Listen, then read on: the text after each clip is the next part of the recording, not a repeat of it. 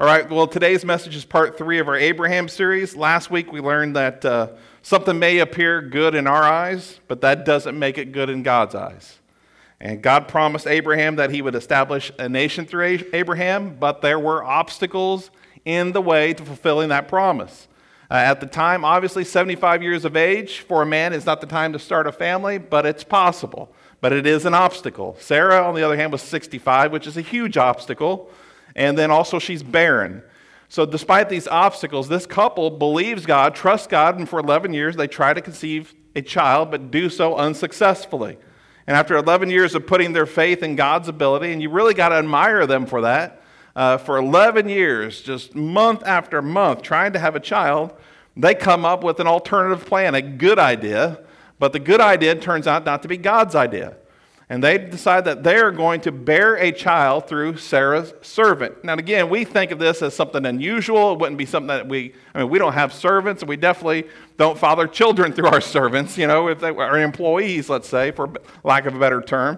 Um, but um, not a good idea. But it was an idea that was something that was acceptable in that culture. It's something that was practiced, it wasn't unusual. Again, a good idea in their eyes, a bad idea in God's eyes. Abraham fathers a child through Sarah's servant Hagar, and they believe they are honoring God's will and God's plan for their lives. And I mentioned this last week 13 years go by. 13 years go by, and they think they're fulfilling God's plan. Everything is good. God is going to establish a kingdom through their son Ishmael, and it comes to find out they were completely wrong. Have you ever had that happen? You thought you've done something good, you've done something right, only later to find that that wasn't the right decision, it wasn't a good decision.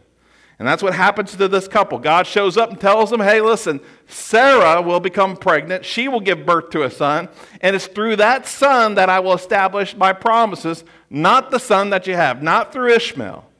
And after Isaac was born, Sarah tells Abraham, listen, uh, you've got to get rid of that woman and her son.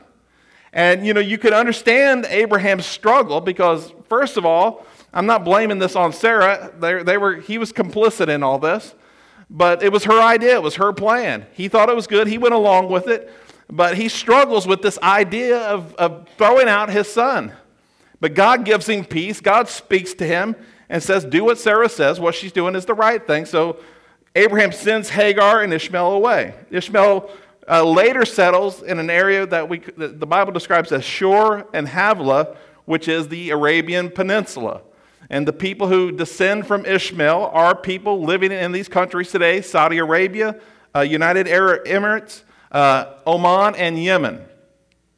And when Hagar flees from Sarah, the angel of the Lord finds her in the desert and gives her a prophetic word concerning Ishmael. And this is the word, and this is this is how we understand a good idea uh, isn't always God's idea. And Genesis 16 12, speaking of Ishmael, he shall be a wild man. His hand shall be against every man, and every man, every man's hand against him. And he shall dwell in the presence of all his brethren. Of course, Ishmael and his descendants have been at odds with Isaac and his descendants for centuries. They are half brothers. They have the same father. Many Bible experts would, would refer to what takes place in the Middle East between Jews and Arabs as a large family feud, and that's exactly what it is. And really, it stems back to this time. Can you imagine the animosity there is? That here, this, this, this man Ishmael is born, and he's given all these promises, but he's sent out and he's sent away, forgotten, kicked to the curb, so to speak, and another son comes along and and God's going to bless them, you can understand the animosity there would be through the years. So, when it comes to making a good decision, we want to make sure that it's God's decision. And rather than making a good decision, we want to make a God decision. We want to make sure it's not a good idea from our flesh, we want to make sure it's God's idea. So, if we make a fleshly decision, and I'm sure we all have, that can produce an Ishmael or it can produce something that we sometimes are just are, are are looking at and we're like, I wish I hadn't done that. I made this decision. I thought it was a good decision, but now I'm living with this decision. And it's kind of come to bite me in the backside. Now, when it comes to making a bad decision, God can still use you in spite of bad decisions. I don't want you, anyone to feel like, well, I make a decision and it has these long lasting effects, but God can't use me because I made a bad decision. That's not true. God can use you in spite of making bad decisions. But I will say this if you're going to fulfill God's plan and purpose for your life, it's a whole lot easier to do so without an Ishmael on your back. It's a whole lot easier to fulfill God's plan without making a fleshly decision and having the outcome of that decision follow you along all through your life. So, unfortunately, uh, we, we have these things that take place, but God can still use them for His glory. That's kind of where we were last week. And just remind you of this Romans 11 9 for the gifts and callings of God are irrevocable. Just remember that. When you make a bad decision, a stupid decision, it's not a death sentence. It's not the end of God using you. So it may be different, but it's not the end of it. So it's much easier to fulfill God's plan without an Ishmael. So that's where we were last week. And uh, so we're going to go back into the life of Abraham. And we have another family member that, that plays a large part in Abraham's life. We see Ishmael plays a large part in Abraham's life. Isaac plays a huge part in his life. Now we're going to look at this other person, this other family member that uh, really weighs in and makes a huge impact on Abraham's life. So when God calls Abraham away from his home, he calls him. But we have this, this tag along kid called Lot. And we don't know how old Lot is. Lot's a, a father, he's, he's a, a mature man. But uh, Lot's father had died in Ur, if you remember, in Mesopotamia. And Abraham becomes a father figure to his nephew. And God calls Abraham away from his family for a reason. And Lot could get in the way of God fulfilling his plans through Abraham. That doesn't mean that Lot could stop God from fulfilling his plans. It just means that Lot could make it difficult for Abraham to fulfill God's plans. Are you following me? So, as a solution, what does God do? God blesses them. Remember, they, they traveled to Canaan and God blesses them. And their blessing becomes a problem. We're going to read about that in Genesis chapter 13, verse 5. Now, Lot, who was moving about with Abram, also had flocks and herds and tents. But the land could not support them while they stayed together, for their possessions were so great that they were not able to stay together. And quarreling arose among Abram's herders and Lot's. So Abram said to Lot, Let not have any quarreling between you and me, or between your herders and mine, for we are close relatives. Is not the whole land before you? Let's part company. If you go to the left, I'll go to the right. If you go to the right, I'll go to the left. Lot looked around the, and saw the whole plain of the Jordan towards Zoar was well watered, like the garden of the Lord, like the land of Egypt. This was before the Lord destroyed Sodom and Gomorrah. Verse 11 So Lot chose for himself the whole plain of the Jordan and set out towards the east. The two men parted company. Abram lived in the land of Canaan while Lot lived, pay attention to this sentence, Lot lived among the cities of the plain and pitched his tents near Sodom. Near Sodom. So we can see right off from the very beginning that Lot chooses to put himself into close proximity to Sodom, which already had a reputation of being wicked. So we can tell from the beginning, Lot doesn't have the character of his, uh, his uncle Abraham. They're, they're completely different people. And here's what I want you to see about the story of Abraham and Lot Lot is like that family member you have or that close friend who isn't serving Jesus. And that's what I want you to see in this message today. When you look at Lot, I want you to look at him as a family member, a friend, someone near and dear to your heart who isn't serving Jesus. Now, at first, Lot moves as close to Sodom as possible without becoming part of that city. And like Lot, we have family members who choose to put themselves into close proximity of the world as, as close as possible. And it always puts them in constant spiritual danger. You know folks like this? I mean, that you see them acting throughout their life. They do things they get, I mean, just in as close as the world as they can, and it just constantly keeps them on your heart. You're constantly praying for them. The decision puts them dangerously close to the world, and it just keeps you on your knees. Abraham's calling from God is like our calling, our calling from, from our sin and from this world. It reminds me of 2 Corinthians 16, 17. And this is what God says. This is an Old Testament quote that's used in the New Testament. Therefore, God's speaking to us, come out from among them and be separate, says the Lord. Do not touch what is unclean, and I will receive you. God calls us out from this world. He calls us away from our sin. In a lot of circumstances, He calls us away from those people who we sin with to follow Him.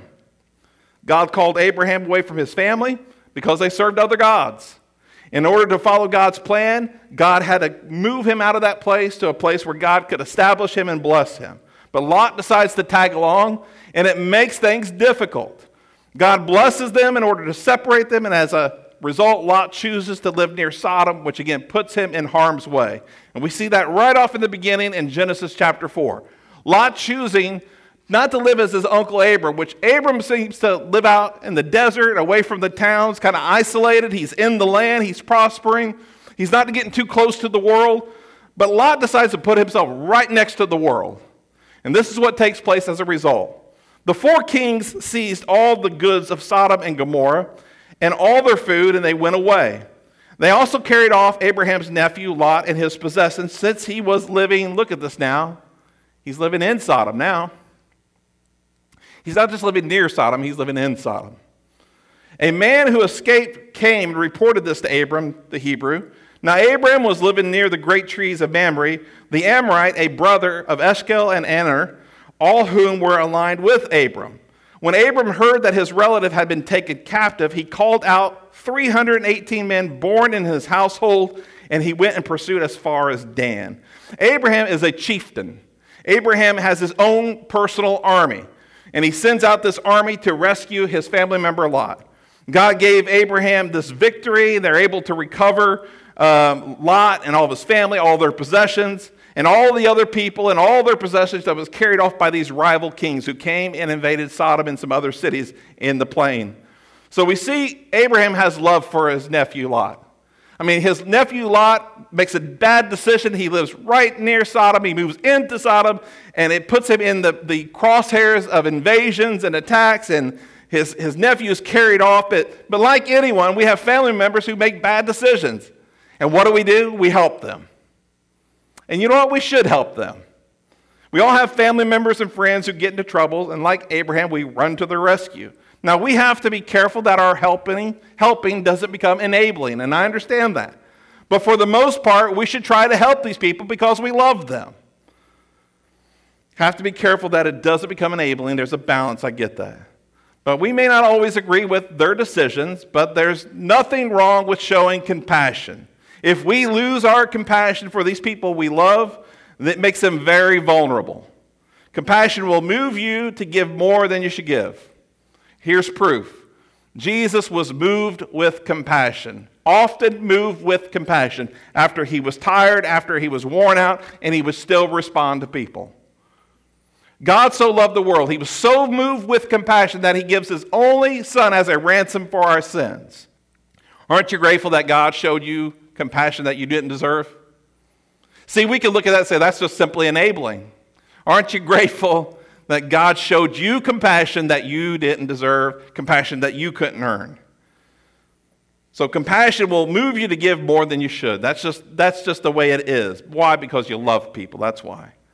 Like Lot, we all have family members and friends that have been taken hostage by this world. They make poor decisions, and it should break our hearts. It should show us, to, want us to show compassion for them. It doesn't mean we give them what they want, but we should never deprive them of what they need, and what they need is Jesus and his love. Abraham rescues Lot, but what does Lot do? Lot should really say, you know what, this is not a good idea. Living so close to Sodom is not a good idea. It's a wicked city, it's a perverted city. Um, it's in the crosshairs all the time of, of uh, invasion and rival kings. Maybe I should get the message and do what my, my uncle Abraham does live out away from the cities and God will bless me there. But what does he do? He goes right back into the city, right back to where he was from. At first, Lot chooses to live near Sodom. Now he lives in Sodom, and he's, he's taken his, his family inside those city walls, and it's a place full of wickedness. Now, you may have helped someone to escape the world, or maybe you, they made a bad decision, you've helped them out. And what do they do once they get away? They go right back to that bad decision, right back to where they were, were, were stuck in. I'm sure we've all had that take place in our lives. And Lot really should have looked at this opportunity God gave him as a chance to leave Sodom and the wickedness, but instead he returns. And it breaks your heart when people does that. A little more than 10 years takes place. We're going to skip forward. We're going to make a time leap here. So Abraham has recovered his nephew Lot. Uh, 10 years or a little bit more has passed now after Abraham rescues Lot. God appears to Abraham with the two angels, and tells Abraham two things. Number one, Sarah is going to give birth to a son. Uh, Ishmael is not your, the son, the rightful son. Sarah will give birth to a son. You shall name him Isaac. The second part of this conversation is what God's going to do uh, to Sodom. And so let's pick this up. Remember, two angels here with the Lord, and they, they have this meeting with Abraham. And this is Genesis chapter 18, verse 16. When the men got up to leave, they looked down towards Sodom, and Abraham walked along with them to see, their way, see them on their way. Then the Lord said, Shall I hide from Abraham what I am about to do? Abraham will surely be a great and powerful nation, and all the nations on the earth will be blessed through him. For I have chosen him so that he will direct his children and his household after him to keep the way of the Lord by doing what is right and just, so that the Lord will bring about for Abraham what he has promised him. Then the Lord said, The outcry against Sodom and Gomorrah is so great, and their sin is so grievous, that I will go down and see if they have done. Uh, is see what they have done is as bad as the outcry that has reached me. If not, I will know. Then the men toward, turned away and went towards Sodom, but Abraham remained standing before the Lord. And Abraham approached him and said, Will you sweep away the righteous with the wicked? What if there are 50 people in the city? Will you really sweep away and not spare the place for the sake of 50 righteous people in it? Far be it from you that you should do a thing, such a thing, to kill the righteous with the wicked, treating the righteous and the wicked alike. Far be it from you. Will not the judge of all the earth do right? Now, why is Abraham so concerned about the fate of Sodom? He's so concerned because his nephew and his family lives there. And Abraham pleads with the Lord, asking him to spare the city. If the angels go to that city, they find 50 righteous people. God, will you spare the city? Of course, God responds, I'll spare the city for 50 righteous people. Abraham and God both know this. They both know there aren't 50 righteous people in that city. They know there's not 40 righteous people in that city. They know there's not 30 righteous people in the city. They know there's not 20 righteous people in the city. They know there's not 10 righteous people in the city. Speaking of the sin of Sodom, some have tried to say that God judged the city for a number of sin, but they will exclude homosexuality. And for anyone to deny the fact that homosexuality wasn't a part of the moral outcry of Sodom is just completely outrageous. Let me, let me read the story to you. Genesis 19, verse 1. Now, the two angels came to Sodom in the evening, and Lot was sitting in the gate of Sodom. When Lot saw them, he rose to meet them, and he bowed himself with his face toward the ground. And he said, Here, my lords, please turn into your servant's house and spend the night and wash your feet. Then you may arise early and go on your way. And they said, No, we shall spend the night in the open square. But he insisted strongly, so they turned, to, turned into him and entered his house. Then he made them a feast and baked them unleavened bread, and they ate. Now, before they lay down, the men of the city, the men of Sodom, both young and old, all the people from every quarter surrounded the house. And they called to Lot and said to him, Where are the men whom you who, where are the men who came to you tonight? Bring them out so that we may know them carnally. Now, I've heard preachers and Christians try to twist this story to something that it isn't, and they will shy away from the events of Sodom. But here are the facts two angels who appear in human form go to the city. The men of the city think they're strangers visiting. The men of Sodom go to the home of Lot and demand Lot hand over the men for one purpose to have sex with them. It's not sex, it's rape, by the way. This is not a mistranslation of Scripture. It's not, inten- it's not a mistranslation of the men's intention. God doesn't destroy the city because it, it doesn't know how to host them hospitably. That's not the reason why. I've heard that said. These men came to Lot for one reason to seize those men and to rape them. Now, you can't get past that, and I don't know why we shy away from it. It doesn't mean all rapists are homosexuals, by the way. It doesn't mean that all homosexuals are rapists. I, I, I don't know if all the men in Sodom were, were homosexuals, But I can tell you this that the men who showed up on that door who were wanting to rape those men are rapists. There's nothing, there's nothing to say about that. There's, there's no arguing about it. And as perverse and as uncomfortable as this may seem, church, this is the fact. This is the, the moral decay of the city. That they were going to engage in homosexual gang rape is exactly what it is. Is homosexuality sin? Of course it is. Is committing adultery a sin? Absolutely. Is homosexuality considered an abomination in the eyes of God? Well, what does the Bible say? Leviticus 18:22, you shall not lie with a male as a with a woman. It is an abomination, period. But just hold on there for a second. An abomination is a degree of sin that God considers disgusting. Now, let's give some context to what an abomination is, because is that the only abomination in Scripture? No. So, before we go casting our stones and, and all this at people for, for certain sins, let's put it into perspective. Proverbs 16 6. Everyone, everyone proud in heart is an abomination. Everyone who is proud in heart is an abomination to the Lord. God looks at pride as an abomination with the same disgust as homosexuality. I know homosexual activity occurs in our community, but I can tell you this I've seen pride in our church, and it's an abomination. Here's another example Proverbs 17 15. He who justifies the wicked and he who condemns the just, both of them alike are abomination to the Lord. Now, a couple years ago, a man locally was arrested for molesting his daughters. The police find enough evidence to arrest the man, and the story makes local news. It's on social media. I remember the story so well. And the man was prosecuted, condemned in the public, the court of public opinion on Facebook. Weeks later, charges were dropped, and it was learned that the former wife, because they're going through a nasty divorce, coaches her, ch- her daughters to say their father molested them. And everyone comes clean, the father didn't molest them.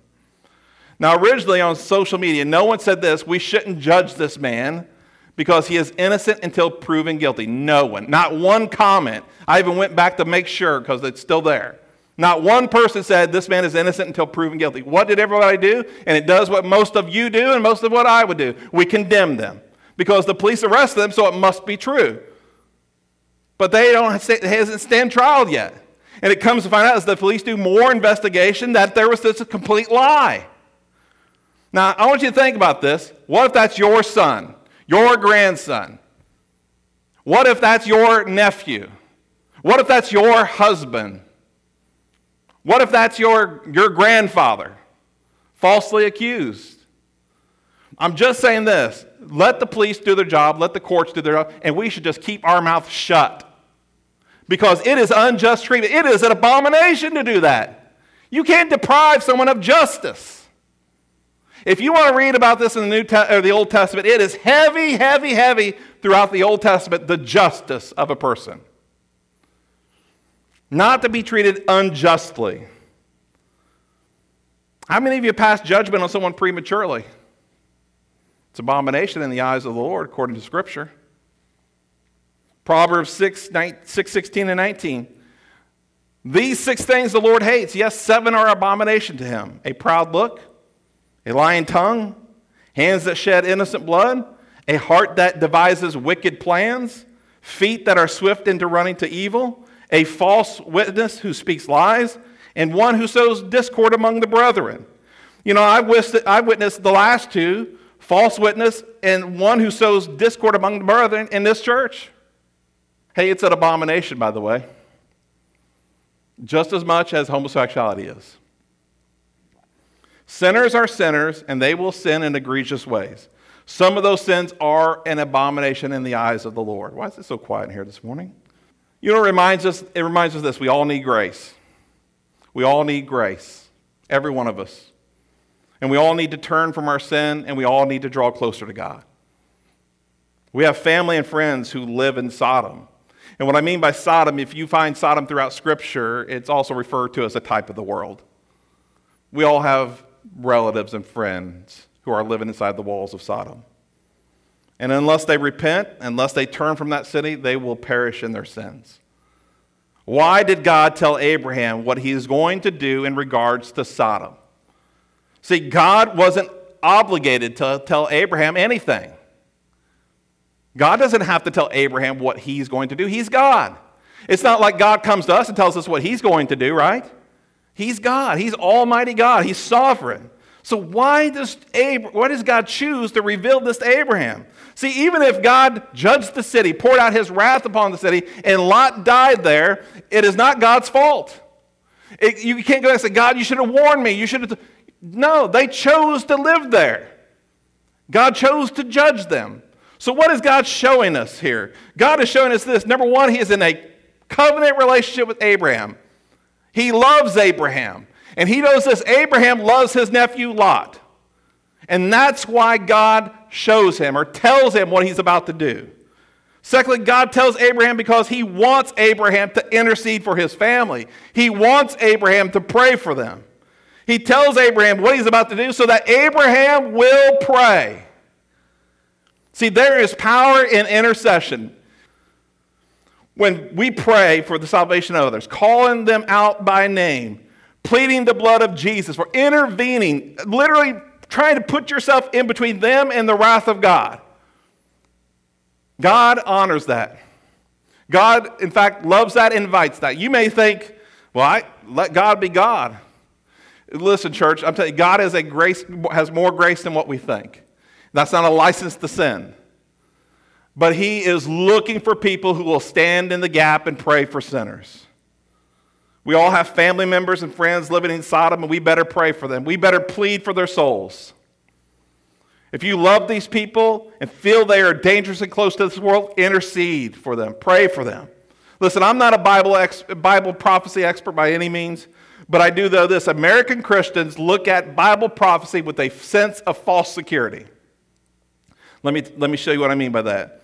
We think that as long as America is safe, the world is safe, and the end hasn't come yet. That's the false sense that Americans have, American Christians. America can fall, collapse, just like Sodom, just like Babylon, and many others, and that doesn't mean the end has come. We think that if this life that we have here stops, well, the end must be coming. But that's not true. The focus is Jerusalem, by the way not New York, not Chicago, not even Holt, in terms of end time Bible prophecy. And here's what I'm trying to say America can become no more, and it has nothing to do with the end times. See, we tend to think it's all about us, and that, that's dangerous. See, we are in dangerous territory, morally and spiritually, as a nation. God has given us over to our sins, and we are heading towards judgment. And we can't do what we're doing morally and spiritually and not reap what we've sown. Hosea 7 they have sown to the wind and they will reap the whirlwind. I'm not a prophet, but I am comfortable, comfortable with giving a prophetic warning as a watchman. We must repent as a nation, and as a church, we must turn to God. Now, I know that seems like, well, aren't we're here, we're no, just because we're here in church doesn't mean our hearts are turned towards God. That's called religion, by the way, and religion is comfortable. See, the church is, has access to the mediator, and the mediator is Christ. We don't have a high priest that we have to go through that is a human. We don't have a priesthood. You don't have to go to a priest to pray to God, an intermediary. Our intermediary is Christ Himself. His blood gives us access to His throne. There we can come before the throne with boldness and intercede for people. Second Chronicles 7:14 If my people who are called by my name will humble themselves and pray and seek my face and turn from their wicked ways, all of it's about us by the way up to this point. Then I will hear from heaven, will forgive their sin and heal their land. If we want to see God move in our nation, if we really truly honestly listen, instead of complaining about the politics, Instead of complaining about Joe Biden, why don't we pray? Why don't we humble ourselves, repent of our own sins, and pray? I'm going to show you why we have to. If we are sickened by the sin we see, stop complaining, repent, and pray. When you want to say something because you see something on Fox News that boils your blood, then just pray. If you don't know how to pray, pray in the Spirit then. If we're troubled by the lack of morality in our nation, and I'm with you, I am, we better look in the mirror. Because the Holy Spirit in His church is the restraining power. So, this is what happens where there is darkness, there is darkness because there is no light to push away the darkness. We're called to be a city on a hill. We're not being a city on a hill with a light that is shining bright, that it pushes back the darkness. Remember, the gates of hell shall not prevail. The church isn't where we ought to be spiritually and morally. And explains why our nation is becoming more and more like Sodom. What's the call of God upon our lives? We must humble ourselves, repent, ask God to forgive us our sin, and then we need to pray. We need to repent of our prayerlessness our lack of devotion. Once we humble ourselves and get ourselves right with God, we can stand in a position of authority like Abraham. And let, let me go back to that uh, lack of devotion. While I think we should be in church and you should be in church and you should be in church consistently, you have family vacations. There's nothing wrong with that. Take your vacations, okay?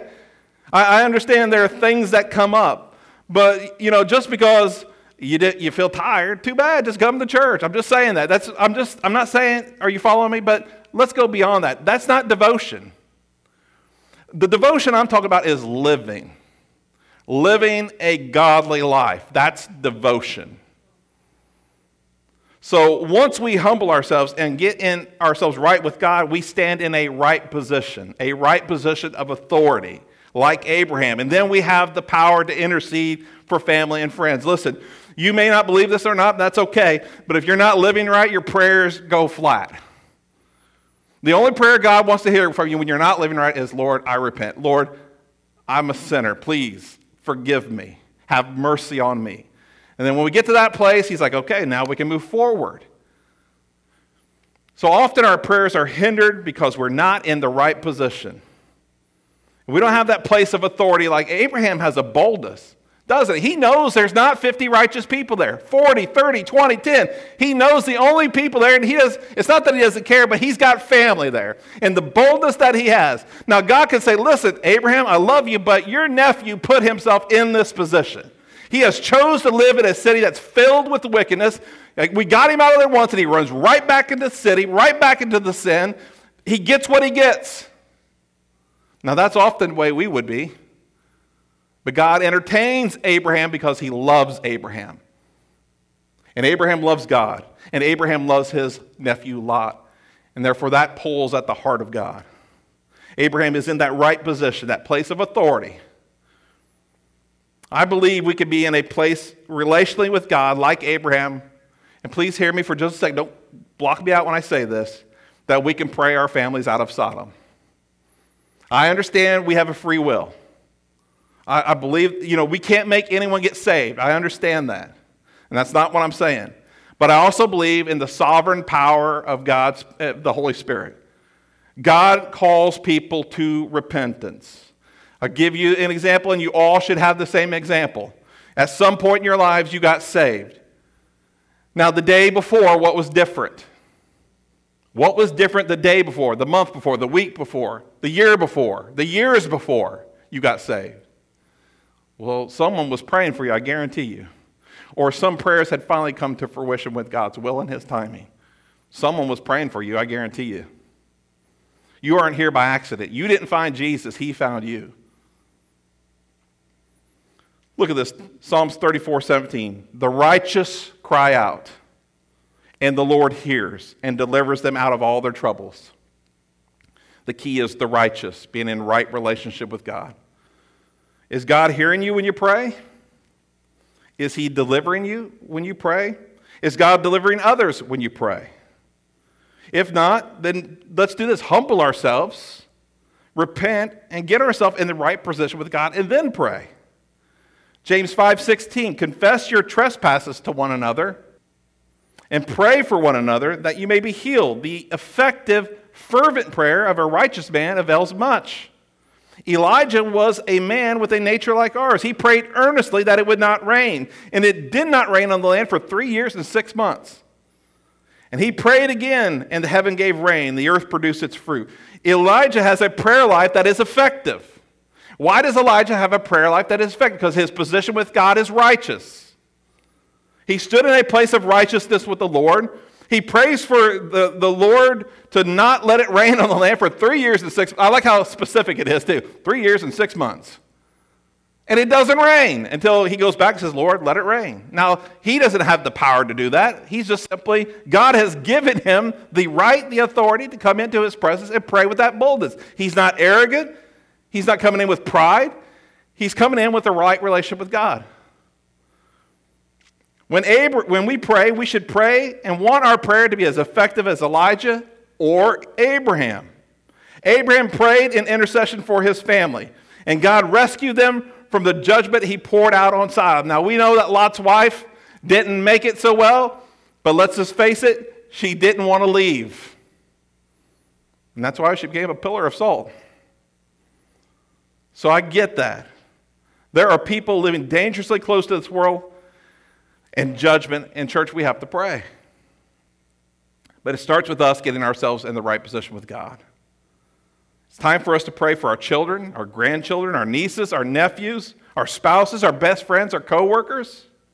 I mean, there are people we love that mean a whole lot to us, and they are playing around in Sodom. But that's what sin does.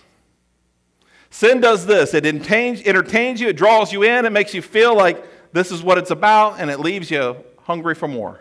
It never satisfies. It's blinding, it's intoxicating. And we, we stand back and we say, How can they do that? How, how can they lower themselves to do these things? How, how can they continue to, to devolve, so to speak? Because they're not born again and they need Jesus, and that's why. So if God has given you that vision, that clarity to see that this person I love is just in, in just engaging in sin and, and, and, and abominations, then pray for them. And if you pray for them and you don't see anything happening, then examine your own heart. Am I in right relationship with God? But when we stand and pray in the gap, stand in the gap for people, pray, pray a prayer of intercession, pray for people's safety, pray for their deliverance. God loves that type of prayer. Entertain, he wants to pull people out of this world. But his church is called to pray.